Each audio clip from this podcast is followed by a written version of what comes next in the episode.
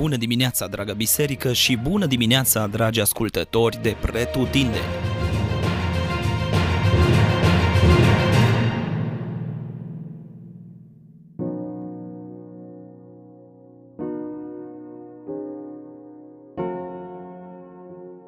Geneza, capitolul 22 Vremea testării Finalul capitolului anterior ne spune că Avram a locuit multă vreme ca străin în țara filistenilor. Apoi ni se spune că după aceste lucruri. Deci, după ce Avram a locuit multă vreme în țara filistenilor, Dumnezeu a hotărât să îl examineze. Poate ni se pare puțin straniu ca un om la vârsta lui Avram să mai fie încercat, să mai aibă de trecut prin teste ale vieții sau ale credinței. Dar se pare că Dumnezeu îl testează pe omul lui chiar atunci când el se așteaptă mai puțin. Și dacă testele și încercările până în momentul acela i s-au părut grele, atunci examenul acesta urmează să fie de fapt teza lui de doctorat în vederea încrederii lui în Dumnezeu.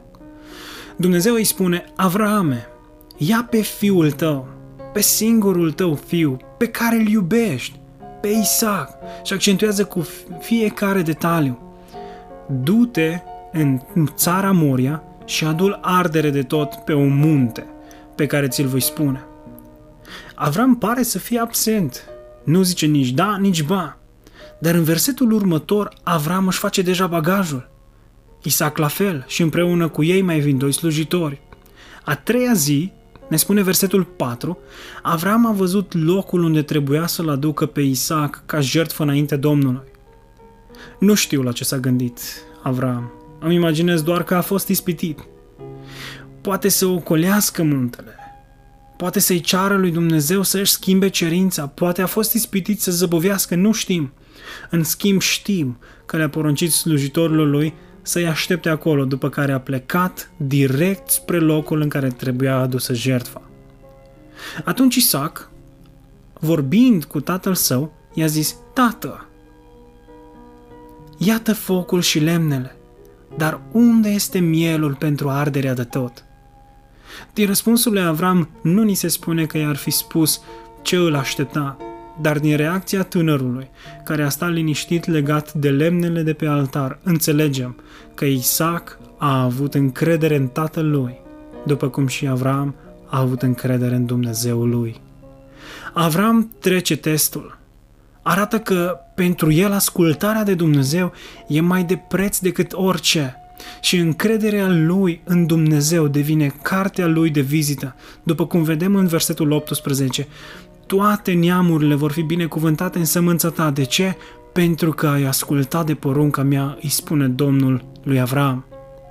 Poate și tu ești într-o perioadă a testării și poate ești frământat și parcă nu mai știi ce să crezi despre situația în care te afli.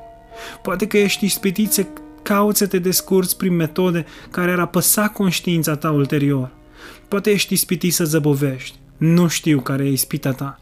Știu însă că dacă rămâi în ascultare de Dumnezeu, El va purta de grijă mielul pentru arderea de tot și te va scoate cu bine din examenul în care te afli. Dumnezeu să ne ajute pe toți.